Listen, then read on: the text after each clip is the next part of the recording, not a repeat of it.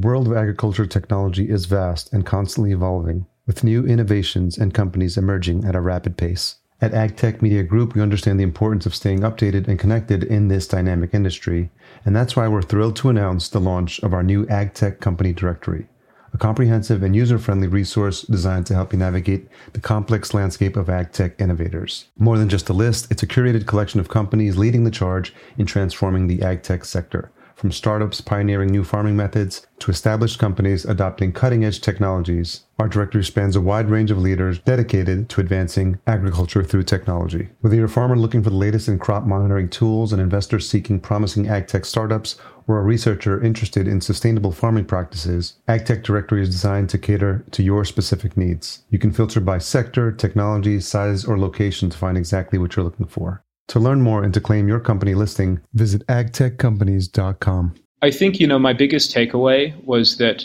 I've got a lot of kind of like thoughts on business, but my biggest one is like there are no technical problems, there's only people problems.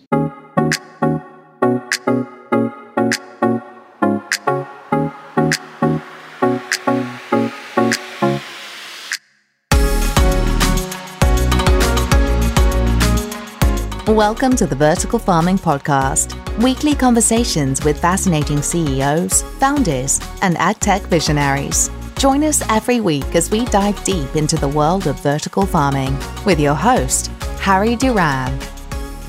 Vertical Farming Podcast, Season 2, welcome back. If this is your first time listening, I'm positive you're in the right place. This is the show where we interview fascinating CEOs and founders of the leading vertical farming companies from around the world. I'm your host, Harry Duran. It's been a crazy, crazy 2020, and here we are in the beginning of 2021. If we thought things were going to calm down and revert back to normal, then just to timestamp this, it is January 7th, 2021, and yesterday saw one of the most bizarre occurrences in the history of this country uh, happen in Washington, D.C., and it'll be one for the history books and just a reminder that just when you think you know what to expect, um, the world really throws you for a loop. So I don't want to get too far down that rabbit hole, but uh, that's just something that's been top of mind and uh, actually had me recording this intro a bit later than I would have liked, as I was uh, definitely glued to my uh, TV watching the events unfold at the Capitol. I realize this is an international show, and it's been interesting to think about what the uh, view is of people from other parts of the world. But as with everything else, the show must go on. In case you missed the last episode, I had a really good conversation with Henry Sztul, Chief Science Officer at Bowery Farming. So if you haven't heard that episode and you're just still getting caught up, make sure you check that one out. Bowery is doing some great things in the world of vertical farming, and Henry's interview was really entertaining. Just as entertaining is this week's conversation with Nate Storey, who is also the Chief Science Officer of Plenty. Plenty is on a mission to bring fresh local produce to communities everywhere in a way that's better for the environment. In this episode, we discuss Plenty's local field scale indoor farms, the importance of having supportive infrastructure for vertical farming, and the work Nate is doing at Plenty to promote social responsibility and better food for all. I want to take a moment to thank our episode sponsor, Ceres Greenhouse Solutions. Ceres combines smart greenhouse design with customized climate control technology to build sustainable grow environments for year round production. They work with their customers and clients every step of the way, from helping to secure funding to providing growing data. Whether you're a commercial entrepreneur, an educator, or someone looking for a rewarding hobby, visit ceresgreenhousesolutions.com. That's C E R E S greenhousesolutions.com to get started on your greenhouse goals. As you might have guessed, we kick off with the impact COVID has had, and then I dig into what piqued Nate's interest in vertical farming and what inspired him to start his first business, Bright Agrotech. Nate speaks to mentors who have influenced his career, lessons he's learned, and why vertical farming is truly his calling. He tells a story of how he met Plenty co founder Matt Barnard, as well as common misconceptions towards indoor agriculture. We discuss how Plenty's mission has evolved and innovated throughout the years and the importance of having a supporting infrastructure for vertical farming. Nate explains how Plenty decides on where to locate its farms and where they are focusing their growth and shares the work Plenty is doing to advance social responsibility. My curiosity leads me to ask Nate at the end of our conversation what exactly does a chief science officer do? This episode is also brought to you by the Vertical Farming Weekly newsletter. Each week, our team member Daniel Dre scours the ends of the earth, climbs mountains, and fords rivers to bring you the latest and greatest in the world of vertical farming. Sign up today at verticalfarmingpodcast.com forward slash newsletter. We had a great review come in from Koji7, that's K H O J E 7, who writes, This podcast has really helped me satiate my curiosity in vertical farming. Harry does a great job at bringing interesting guests from different areas of vertical farming and asking them the right questions to tell a great story. I went on a binge and listened to multiple episodes in a single setting. Really helped as a resource, and I would recommend it to anyone wanting to know more about vertical farming. Thanks so much for that fantastic and inspiring review. Koji7, I truly appreciate it. And if you enjoyed this episode or past episodes, I'd love it if you leave a rating and a review at ratethispodcast.com forward slash VFP. Who knows? Yours might be the one I read out next. Okay, let's get into this conversation with Nate. So, Nate Storey, co founder and CSO of Plenty, thank you for joining us on the Vertical Farming Podcast. Yeah, my pleasure. So, we are wrapping up what is, by all accounts, one of the strangest, most interesting years on record in 2020. So, I'm, wondering if you had to pick one to two words to describe the year from your perspective, what would they be? One to two words. I mean, if I could do it in sentences, okay. I would yeah. say was a year of frenetic structural change. Mm. And I would also say it is a year for reassessing values.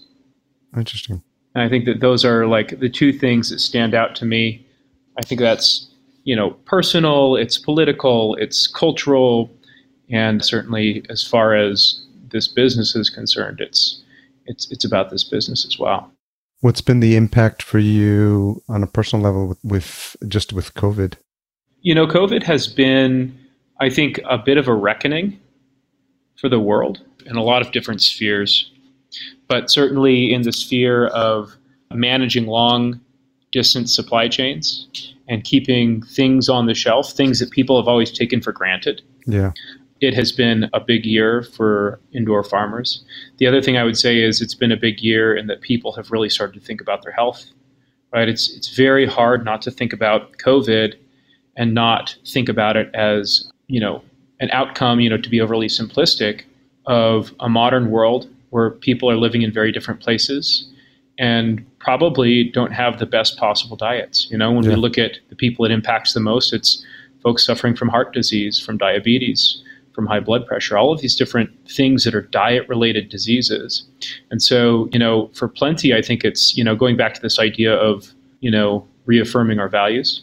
I think for plenty, it's been a year where we've realized more than ever the importance of building this industry, both in terms of people's lives and in this incredibly, you know, tragic and real way, our ability to change the world for the better.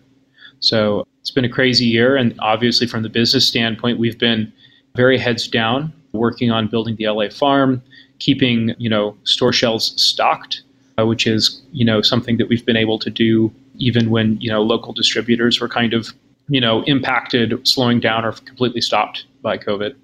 Yeah. So I think it's a year for proving out, hey, this is a model that has legs and provides real and measurable value.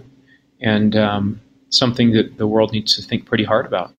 I'd love. We're going to dig into the the plenty story. Definitely, I want to wind the clock back a little bit. It seems from the a little bit of the research that I've done that agriculture, agronomy, uh, crop science has, has been in your your genes for quite some time, and it's you know part of what you studied when you were at the University of Wyoming. So, I'm curious to find out when this interest started, if it was as you were entering college or even before then, if you can go, go that far back and point to when it, this became something that was on your radar. Yeah, I mean, I think for me, it started, I was, I was living in China. I was trying to figure out what to do with my life. And I lived in this apartment in this rural village that overlooked right. a, a, threshing floor. Mm-hmm. And I watched the seasons as they were basically played out on that threshing floor. You know, the village women would be out there drying garlic and, you know, shucking corn and doing all of these very like interesting agricultural activities and you'd have, you know, the farmers bringing in, you know, truckloads of things and dumping them back there and over the course of living there, you know, over over the course of that year, I began to just think like, hey, this is something simple and meaningful, right? Like putting food in someone's mouth. It felt uncontroversial at the time. And I've learned since that it's very controversial, unfortunately. Like everything in life, right? People can people yeah. can make simple things complicated and controversial and, and, manufacture drama around what should really be a no-brainer. Mm-hmm. But for me at that time it was kind of like this is this feels like a value, a core value. And so came back and and went to school and you know did my bachelor's, master's, PhD in in agroecology and agronomy and during my master's started building towers for greenhouses. And at the time, I was basically thinking about it as how do we build equipment for smaller farmers that allow smaller farmers to compete better, to conserve their resources better, and uh, started working on this idea of building these photon traps, right? Using towers and positioning them within a greenhouse in a way that allows us to make the most of our light. And so from that, you know, kind of came these vertical towers and I started to see the benefits of them and started to test them. And at first, yields were very low, but I started to do the, the calculations of yield per square foot. And I realized they were multiples higher than single plane production, even when plant health was poor. And back then, when I was first getting started, you know, plant health was poor. It was a real struggle to keep these things alive in a super low weight tower. So for my PhD, I really got into the hardware design aspect and I started to redesign towers for the environment and for the crop. And that kind of led to my first company, which really doubled down on building hardware, software, IoT devices, ed- online educational materials, that kind of thing for folks that wanted to get into this. And uh, after I th- felt like that thesis was pretty well played out for me, you know, helped to start Plenty. What is it in your nature that would send you to China? yeah, so it was part of basically like this organization that taught English and taught sustainable business practices. Hmm. And I was kind of trying to figure out what to do with my life at the time. And my father was connected with some of the folks that did this program. And so, yeah, that's, that's how I got connected to it and thought, why not? Yeah. So went over there and that was kind of what started to feed this idea that feeding people is simple and to do interesting things. It was so interesting because at the time, you know, Bright Agrotech was started in 2010. So, you know, we're talking 10 years ago. And a lot of the things that you're referencing yep. even seem cutting edge nowadays. And I'm wondering who or what other companies were inspiring you at the time and what was giving you any sort of direction at that time in 2010 as you were getting Bright Agrotech off the ground? Yeah, I think it was, you know, I think it was honestly more a lack than a lack of companies in the space as opposed to lots of companies. So, you know, at the time, you know, I, I would say inspiration, but kind of in a negative way, right? So I was playing with these different towers because you know starting to occupy that vertical space yeah. with you know these small crops started to seem like something that, that was worth spending time and energy investigating and everyone had just stacked things up right so everyone in the space had just built these stacked towers of containers yeah and I just felt like that was fundamentally the wrong approach, right? I believe that in design, great design starts with intent, right? It can't be lazy. It can't just take things that already exist and stack them up.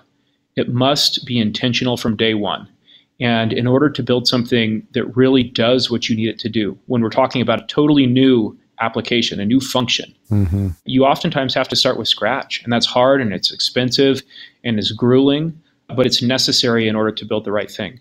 And so for me, that was kind of the thing that drove me, right? Was seeing basically what I consider to be a lot of bad tech and a lot of tech that I felt was holding back production in three dimensional space. And so, yeah. and also feeling like, you know, like the greenhouse industry, they've got a lot of amazing solutions for the greenhouse. Yeah. But, you know, those solutions were built for that application, for that environment. There's a lot of intent that went into them, a lot of thought, a lot of you know, kind of contextual information. And when we start to say, what does it look like to escape the plane, to break free of the constraints of single plane agriculture? You know, we need to be willing to fundamentally rethink how we orient all of these plants in space. And uh, stacked stacked pots are not the way to do that. Spatially, it's just not. Doesn't work. So that's what got me started on towers, right? It was more a yeah. lack of good tech and feeling like someone needs to build this thing. It sounds like you're also inspired by, you mentioned this idea of great design. Can you recall like who was inspiring you or was there anyone that was serving as a, as a mentor at that time for you? Yeah, I mean, this is a super unsatisfying answer, but mm-hmm. there was really nothing that stood out, right? I mean, I would say that, you know, I've always read a lot and I almost think it's like crafting a story, right? Like you can't, mm. crafting a great story takes thought and practice and just kind of this process of iteration and editing. And yeah. so I would say more than like working with hardware folks or working with folks that had designed things in the space, it was more just, I guess, more of a design philosophy, mm. right? It was an idea about what you have to do to get to the right outcome. Okay. I'll, I'll, be the first person to say that I was incredibly inexperienced, but you know, I'd had the benefit of you know, as a kid, I did a lot of woodworking. I worked with my hands okay. a lot. I okay. you know used a lot of tools, and so prototyping and some of the early work came naturally. And then, you know, the thing that I found I was the most talented at was hiring people that were much smarter than me mm. and somehow talking them into working with me. okay. so my major claim is, you know, I knew enough to get things started. Yeah. And then I was evidently convincing enough or found people who were patient enough yeah. to actually work with me and help build something big. What would you say is your biggest takeaway from your time at Agrotech?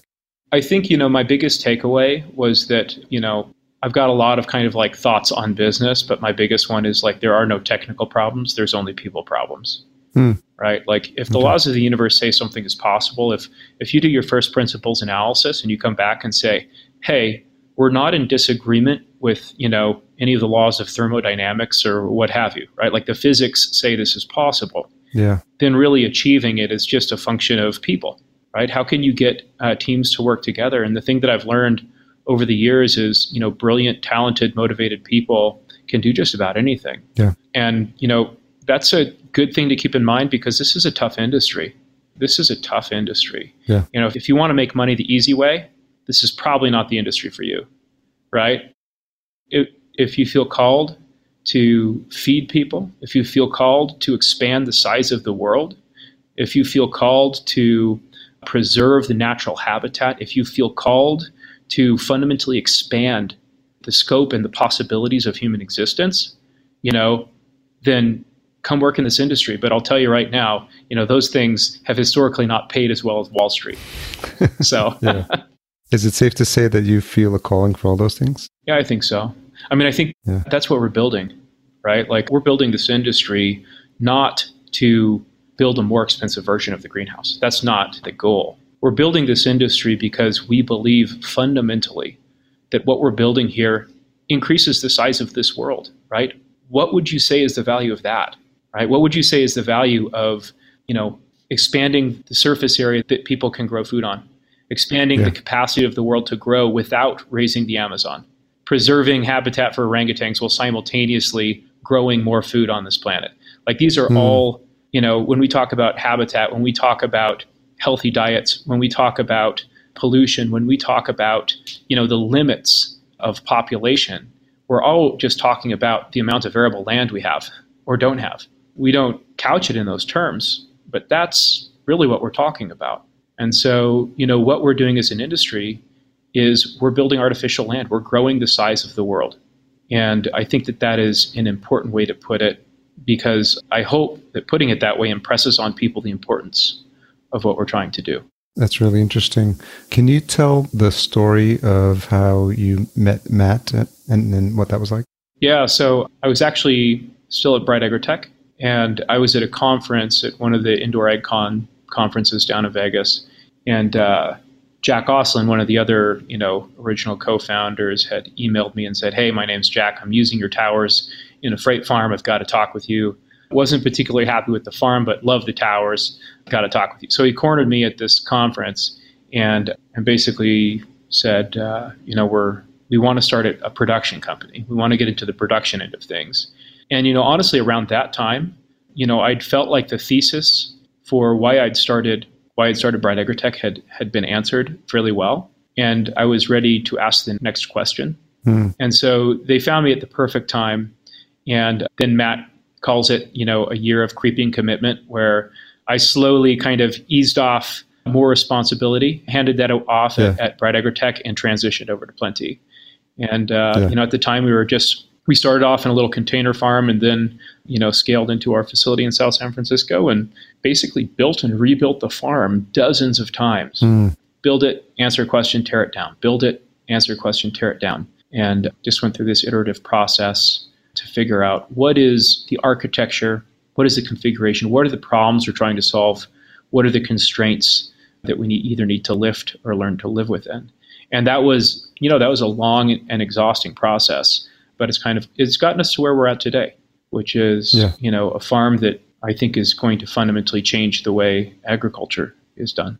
When people see the scope of what you're doing, or people there's news releases about you know what people like um, the big the bigger names in the space the the Boweries yep. the, the AeroFarms the Plenties what do you think is a misconception that people commonly have in terms of relating to you know what the scale at with which you're doing farming and what if any impact that has on traditional farming yeah i mean i think that people you know going back to this idea of storytelling we love conflict like you can't have a story without conflict right man against nature man against the gods you know whatever the theme is like there's a limited number of but you know there's always conflict a story without conflict is pretty boring so you know, people like to tell the story of indoor farming like it's fundamentally in conflict with the field.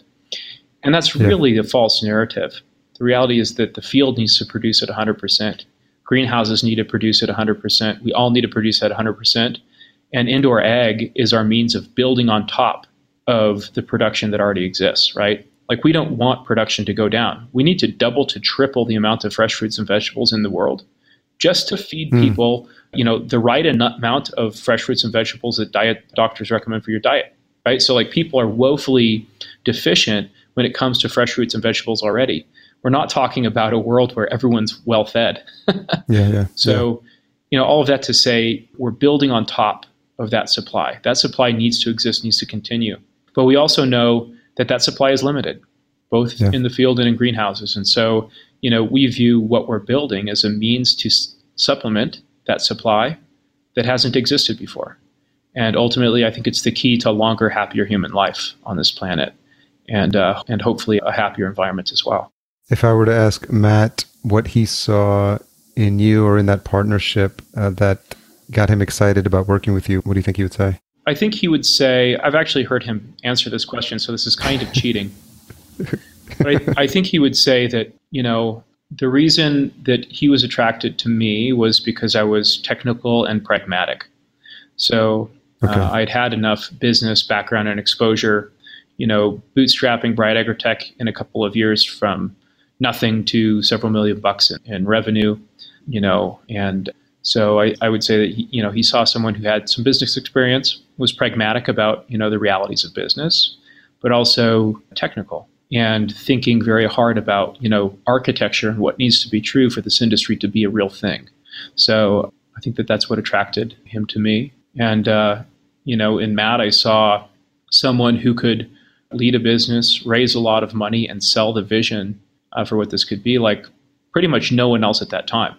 Right? There's no one else in the space that was really selling it the way Matt was. Although, you know, if you heard Matt give a webinar or present to someone several months later, there were a lot of competitors using the same messaging, right? So, you know, imitation is the highest form of flattery, I guess. But, yeah, yeah. you know, he was just phenomenal at that. And so that was kind of the basis for that relationship.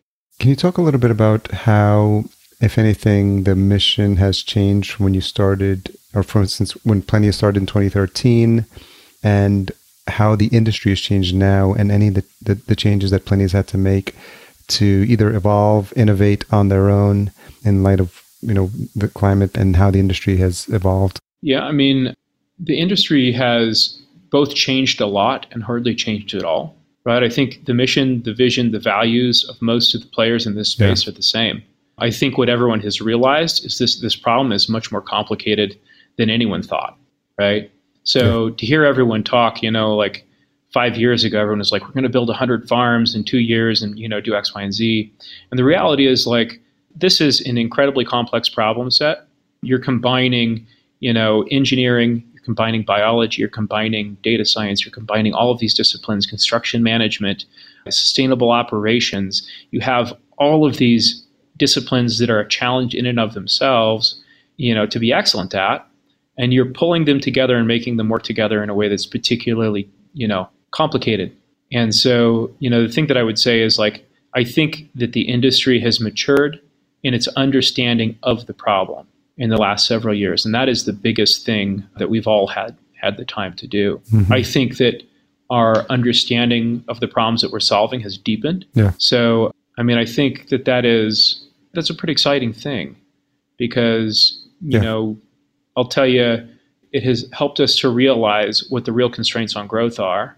It's also helped us realize that growth is virtually unconstrained when we look to the future right? So when we look at the number of crops that will ultimately move indoors, I think, you know, us today, you know, would be surprised. You know, we would be surprised by that, yeah. by what's going to happen in the future. So, so I don't know. That sounds like a pretty incoherent answer to your question, but you know, in short, you know, I think we've grown up, we've matured a lot, yeah. but I don't think that the fire has died. And the other thing that I would say has changed is that the world has real, begun to realize that this is a necessity we've transitioned from from if to when, right? And that is a yeah. big transition. Yeah. That is a big transition. It's a big transition for you know bringing in financing. It's a big it's a big transition for customer consumer awareness, right? It's a big transition for a lot of things, and even for historical industries. You know, greenhouse industry, the field, academic institutions that have you know been one of you know leading, I guess, research centers supporting those industries a lot of eyes have started to to turn to what is happening in indoor ag, as they should. Yeah. And I think that that's very exciting, both from a, a resourcing standpoint as well as as well as helping the world to realize that we are necessary. Because I think that that has been a question until recently. How important is the supporting infrastructure? We touched a little bit about the supply chain to support vertical farming as it existed in 2010, as it existed when the state it was in, when Plenty got started, what it's like now. What are your thoughts about how robust it is to support getting the food to people's ultimate destination of the plates and you know how, what part Plenty is playing in that? Well, I think it's more fragile than we thought, right? I mean, I think yeah. the thing about having things magically show up on retail shelves for decades without interruption is you start to take for granted the complexity and the difficulty of making those things show up on the shelf. And you take for granted the stability that allows those supply chains to function. So I think, you know, one thing that has happened this year is, is people have realized maybe I take that for granted. Maybe that isn't a given. Maybe isn't a sure thing. Maybe the world is a little less certain than I thought. And I think that that is actually an important realization because there's been a few of us that have been screaming it for a very long time, right? Moving fresh food across the world thousands of miles is may not be the smartest thing. Concentrating people, you know, in these, you know, population centers that are farther and farther away from the centers of production, that's just a fundamental physics mm-hmm. concern. Yeah, yeah, yeah. like you are not in the same place. It takes more energy to get it there. More things can go wrong. You know, this just does not seem like wisdom that doesn't mean we shouldn't do it, and that doesn't mean it's not a solvable problem, but that does say this non traditional concentration of population, this non traditional way of putting people in places, consuming the things we consume without replacing kind of the traditional system of getting those things to those people seems to be a recipe for disaster. So I think this has been an interesting exercise for us. You know, we had distribution center go down due mm-hmm. to COVID and plenty products were the only ones on the hmm. shelf. And that's, you know, that was an interesting yeah. thing. There was no other fresh produce being distributed to several of these stores, and we were able to put produce on the shelf because we're practically next door. Right? It's a fundamentally different problem for us to solve. So I think that that's true for a lot of local ag. Yeah. And I think that that excites me about this idea of local agriculture. You know, it builds a more resilient supply chain. Our food system gets safer and better for people when we can do that. And, you know, frankly, this is to some degree a simple feedback problem. You know, I believe that most business problems are basically just feedback problems. And the further away you get from your customer, mm-hmm. the less you can understand their needs, yeah. right? Yeah. Businesses are built on, you know, an understanding of the customer needs and building products that meet those needs. That's very fundamental. And as we separate ourselves further and further from consumers, as we uh, constrain the products that we can create through these complex supply chains, through all of this processing, through all of this distribution, you know, it can become a challenge to stay in touch with what people want and what people need. But when you're located next door, not only does it simplify that, you know, chain, all these chains of handoffs, all these points where something can go wrong, but it also allows us to understand our customer, their lives, their needs, what they love, what they hate much, much better. And I think that that makes us better as a company. It lets us meet their needs. You know, we can build personal relationships with our customers. That is a dream. It is a dream to know what people love and uh, what they hate and what they fear and what they hope for and understand how you can tailor your product to meet people where they're at. How does Plenty think about where to place these farms? Obviously, there's a, there's a lot of buzz around the Tigris farm, and I'm wondering internally how the team thinks about where it makes sense to have a farm location. Yeah, I mean, in all humility, we're still learning that. You know, like there are very few lessons that I'm going to stand on a soapbox and say, "Hey, you know, we have learned how to do this and we are perfect." Yeah. What I will say is, wow, have we learned some valuable things about that? And, you know, there are massive opportunities that flow from where you place your farm.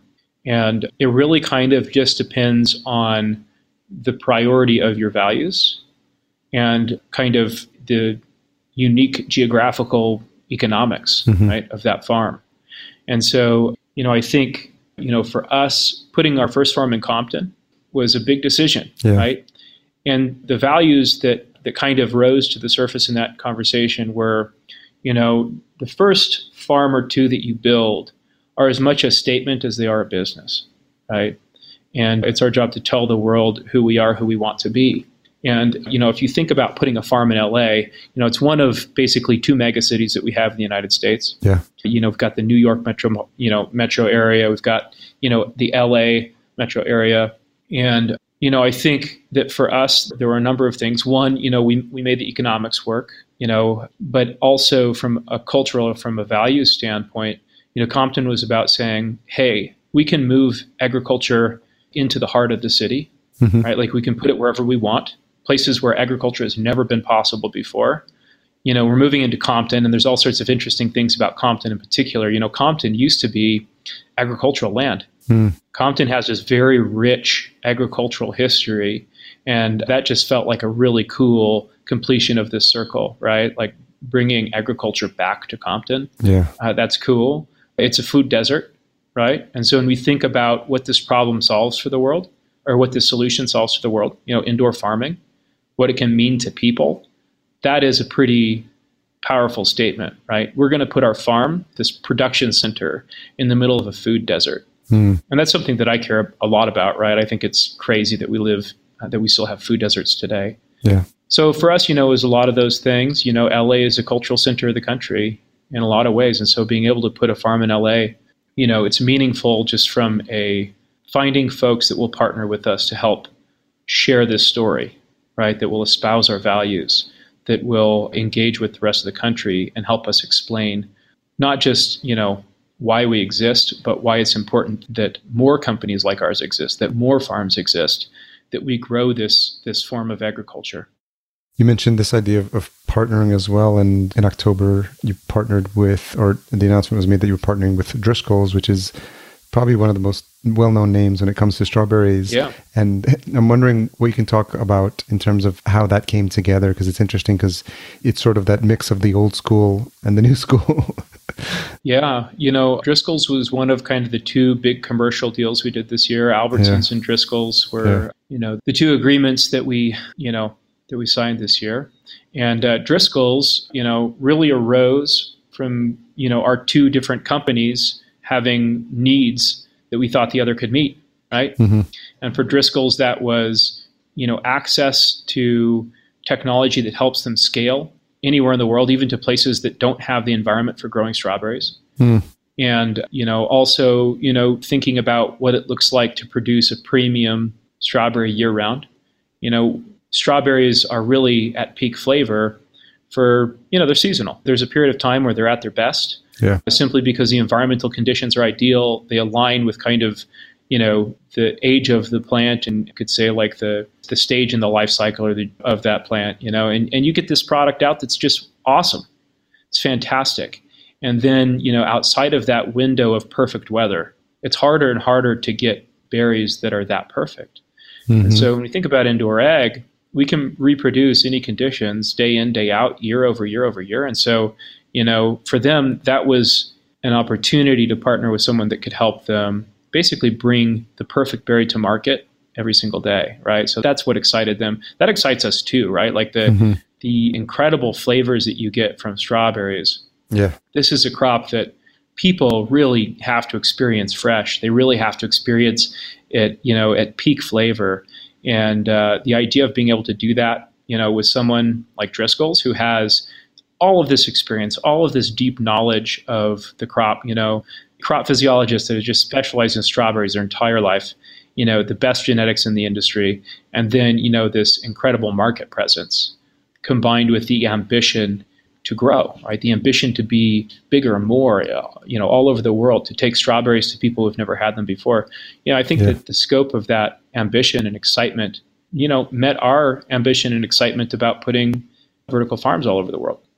So all of that to say, you know, like we were we were well matched in terms of how we complemented each other, and uh, we're really excited to partner with them.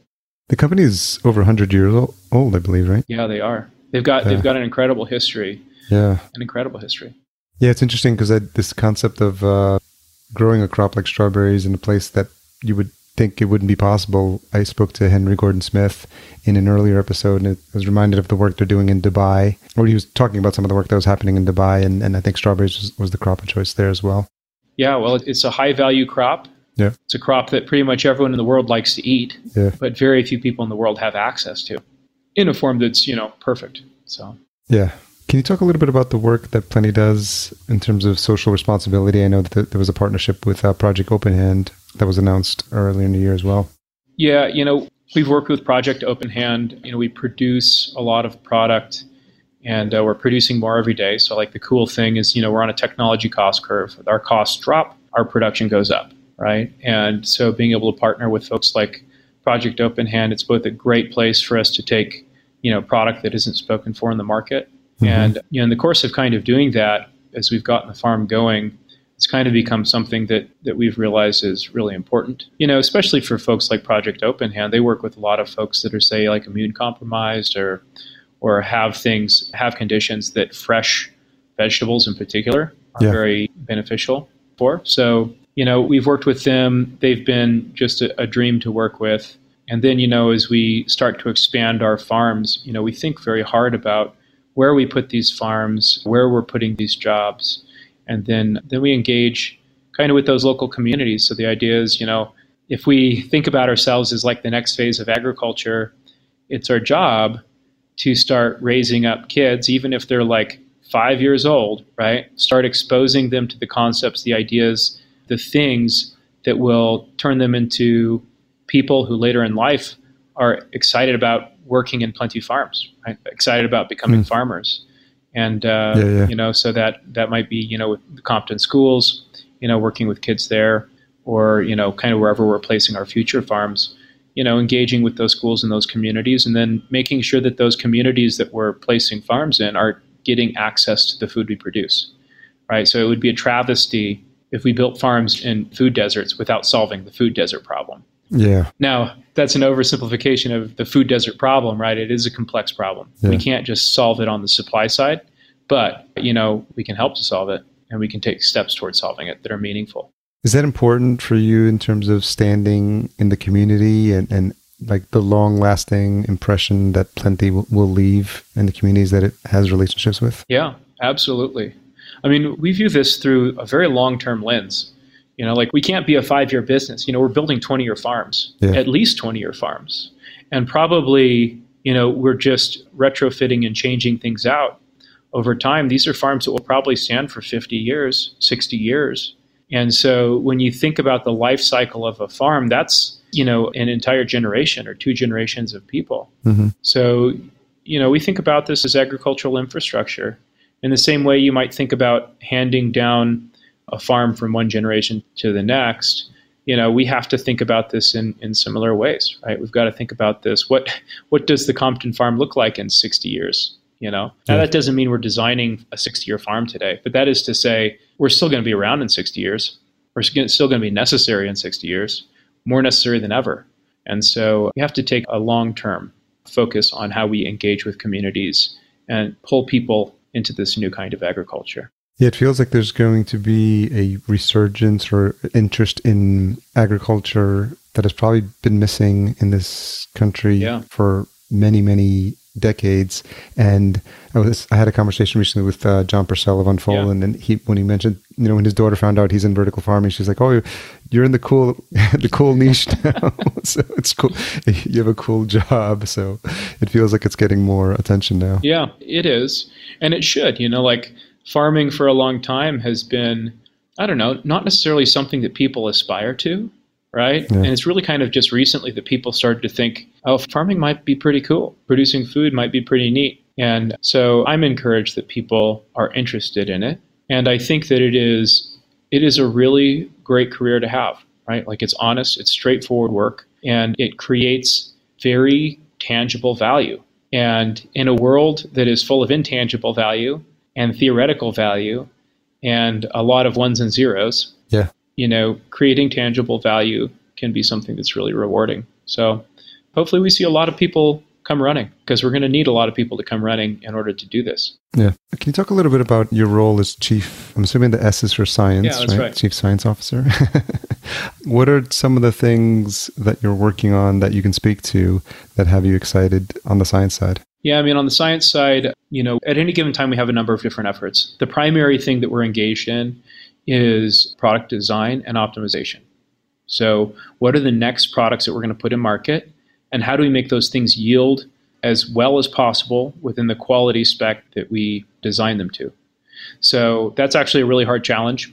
And you know, we harvest our crops as kind of baby greens, so they're not, you know, they haven't traveled very far up the uh, like growth rate curve. They're still, you know, I guess building momentum when it comes to like metabolism and growth. And so, you know, we're harvesting them when they're little babies, and there's a lot that goes into making sure we can take a little baby crop like that and make it yield numbers that are economical. So, you know, there's a science team in Laramie, Laramie, Wyoming. That's where the science team is. And we've got uh, dozens of walk in growth chambers. And all of those are testing different treatments, lighting treatments, temperature treatments, mm. you know, kind of all of the different environmental factors that we manipulate to drive yield. And so, you know, that's what the team does a lot of quantifying those, screening new genetics. You know, we screened over 1,400 different crops and cultivars to kind of come up with this list of cultivars that, that we're using today or working on. We work hard to make sure the systems do what we think they'll do. So, scale as a treatment is very hard to predict. All sorts of things start to go wrong. The bigger things get, basically, is one way yeah. to put it, right? Yeah, yeah. So, the larger the system, the more ways there are for it to fail. And so it's our job to help anticipate those things and test all of those different crops at scale. And then we look at new crops altogether. So another thing we do is say, okay, what is the next thing? So for instance, strawberries, you know, is something that the team is running on, working very closely with Driscoll's to look at a lot of different genetics and figure out what are the best crops for these systems and then what are the best ways to grow these crops in these systems you know, and then internally we're working on things like tomatoes and kind of these future crops, breeding them, taming them, if you will, to go into these systems. It's really an awesome job. You know, we get to re-architect agriculture, and it's mm. been a while since anyone's done that. So yeah. for me, it's it's pretty fun because we get to go in and say, hey, what needs to be true to make this thing a big deal, right? What needs to be true to blow, say, historical production out of the water? So for something like greens, you know, we're setting targets and we're saying, how do we grow half a kilogram or a kilogram per square meter per day, right? These growth rates that are hmm. just mm. unheard of, unmatched yeah. in the industry, and we've got to go out and pull them down. How do we grow, you know, 900 to 1200 kilograms of tomatoes in a square meter in a year, right? Wow. And those are the kind of things like the greenhouse guys just roll their eyes when they hear that, oh, whatever, this guy's full of it, right? but those are the kinds of yields, yields yeah. that we're pulling down, right? So, yeah it's the kind of thing where we get challenged with practically impossible challenges. And then we've got to get creative and use science and use testing and work with engineers and work with other parts of the business that can do things that scientists can't do on their own to make something true that has never been true before. We get to remake the world in our own way. So I think that, that is a pretty fantastic job. Sounds like a lot of fun as well. It is, you know, it's it's challenging. There, yeah. you know, like I said, there's no technical problems. There's just people problems. Yeah. You know, so the people aspect of it and getting a lot of, you know, diverse people to work together, coming at it from lots of different backgrounds. You know, those people don't typically work well together, and so it's our job to figure out how do you get people who are speaking different languages from a technical standpoint or from a business standpoint to all land on the same page and be effective with each other. And, uh, you know, that's a really hard thing to do. Most companies never succeed at it. The other thing that I think is fascinating is what's happening in tandem is all the components that are required for this to succeed include things like improving efficiency of LEDs, yeah. Data processing power, number crunching, uh, data science, all these also need to be happening and are increasing and are improving in of themselves. And so is that something that you the company watches and is, is keeping tabs of? Because as those things improve your ability to do what you're doing improves as well. Yeah absolutely.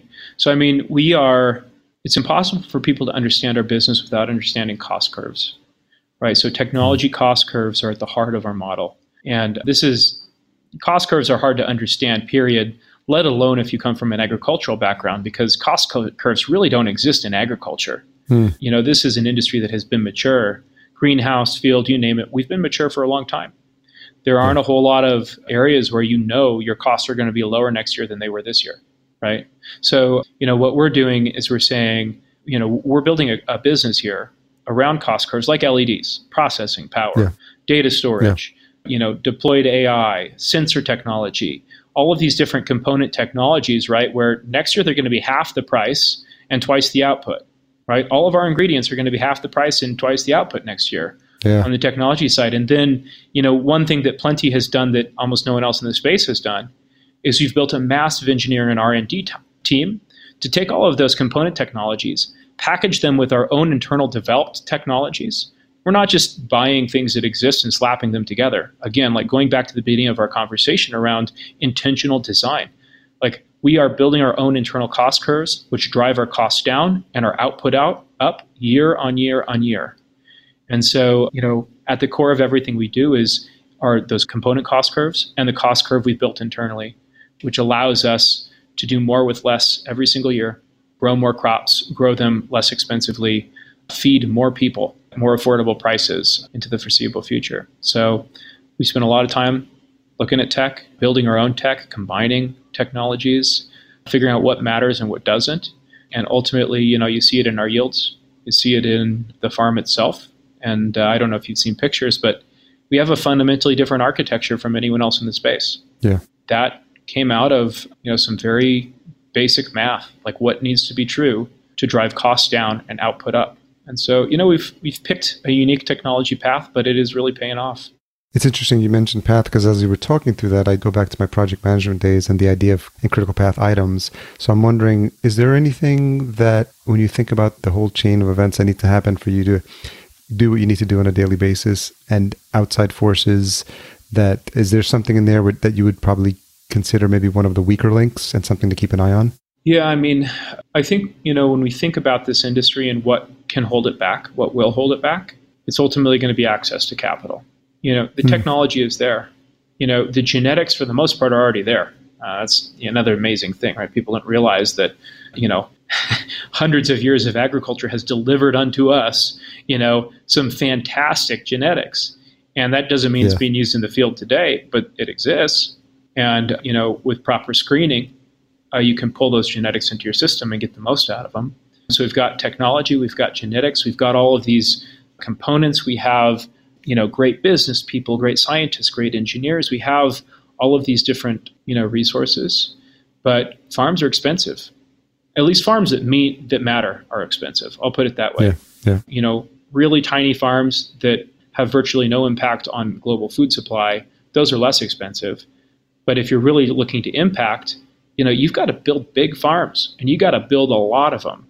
And you know, we're ultimately mm. talking about deploying many hundreds of billions of dollars of capital to trillions of dollars of capital to go out and build capacity equal to double today's for fresh fruits and vegetables. So, you know, we're talking about a massive industry.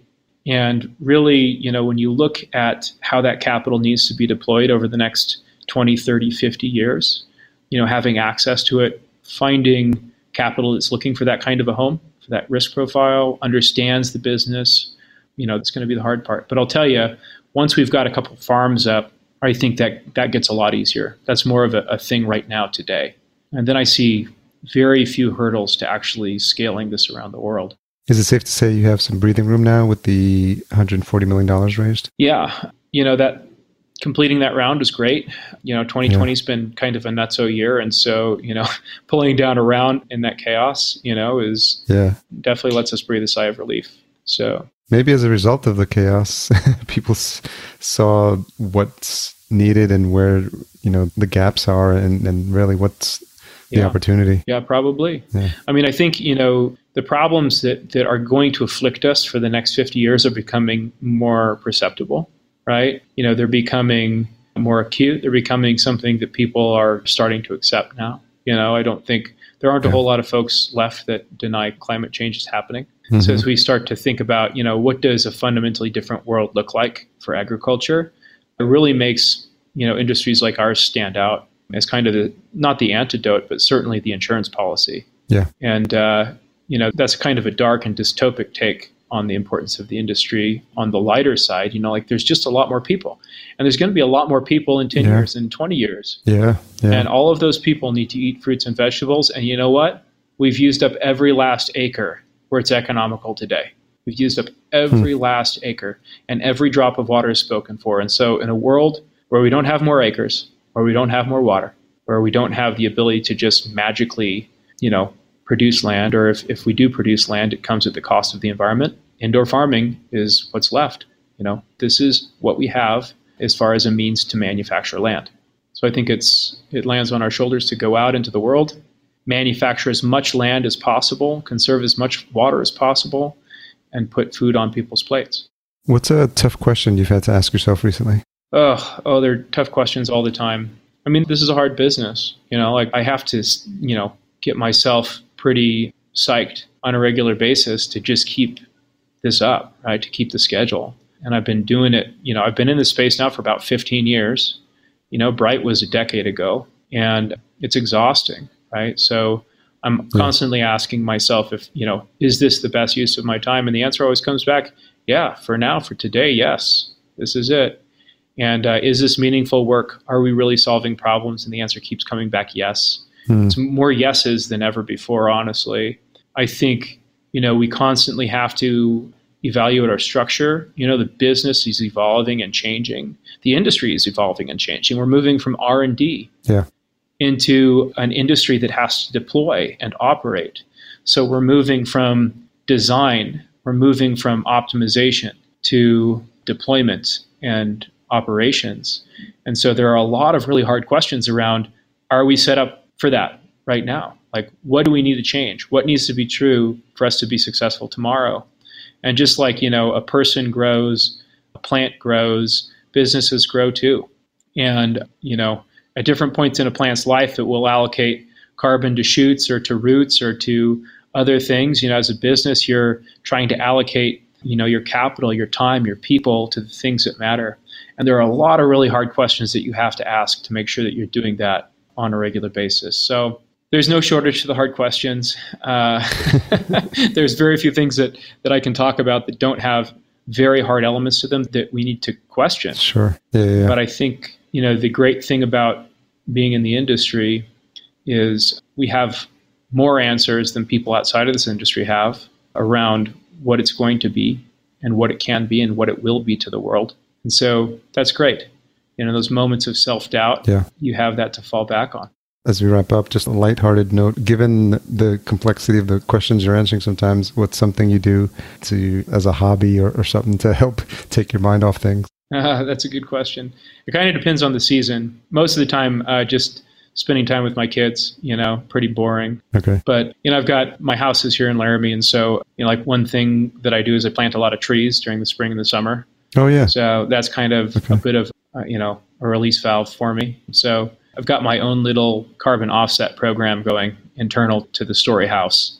And so I calculate my carbon footprint and then try to try to cover it with tree planting and and then track my carbon sequestration and and that's kind of like my my fun little uh, you know spring and summer project and then in the falls I just spend a lot of time outside in the winter too you know just walking around Yeah.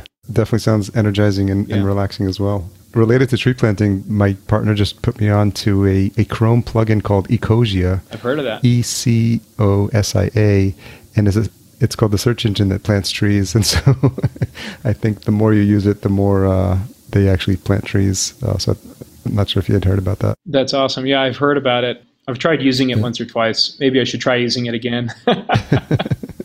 but Yeah. Well, Nate, I want to thank you for taking the time. Ran a little bit off uh, over the hour, but it's been a fascinating to hear the story, you, specifically your journey. And it's clear that this has been something that's been a passion for you. Going back to your, your days in, in China, and, and I don't know if you knew at the time what you were seeing there would spark an interest that would lead to where you currently are and the work that you're doing at Plenty. But it's clear that there's a, a big problem that needs to be solved. It's clear that the folks at Plenty are are well aware of it and are doing are playing an important role in alignment with the mission of you know improving the lives of the, the planet and, and the people on it. So I want to thank you for, for sharing that story and, and just really excited to see what's in store at Plenty and you know be following the journey. yeah, appreciate that. It's been great talking to you. Sorry I couldn't get my video to work, but you know, No, no worries. And so uh, plenty ag plenty.ag for folks to learn more. Any other things coming up that you want folks to be aware of? no, I think you know, check out the website and, and stay tuned. You know, we're going to start sharing more information about Compton and kind of what comes after here over the next year. And uh, you know, we're excited to be here doing this, and hopefully, other people are excited to be alive right now too, on the cusp Yeah. of this new industry. So. And hopefully when the conferences pick up again, I'd love to connect and, and, and meet in person. That'd be nice. That'd be fantastic. Yeah. I love that too. Okay. Thanks, Nate. Have a great night. You too. Thanks again to Nate for coming on the show and sharing his story. As always, full show notes available at verticalfarmingpodcast.com. Don't forget to sign up for our vertical farming newsletter at verticalfarmingpodcast.com forward slash newsletter. Special thanks to our episode sponsor, Ceres Greenhouse Solutions. Ceres is creating sustainable growing environments by combining smart design, innovative technology, and dynamic partnerships. Learn more at ceresgs.com. That's C E R E S G S.com. Tune in next week for my conversation with Marc Plinke, the founder of Ceres Greenhouse Solutions himself. As a reminder, if you're enjoying the show, please leave us a rating and a review at ratethispodcast.com forward slash VFP. We'll be sure to read these out on future episodes like we did at the beginning of this one. Until we meet again next week, here's to your health. Thanks for listening. To read the full show notes for this episode, which includes any links mentioned in the episode, as well as a full show transcription, visit verticalfarmingpodcast.com. There, you can sign up for our email list to be notified when new episodes are published.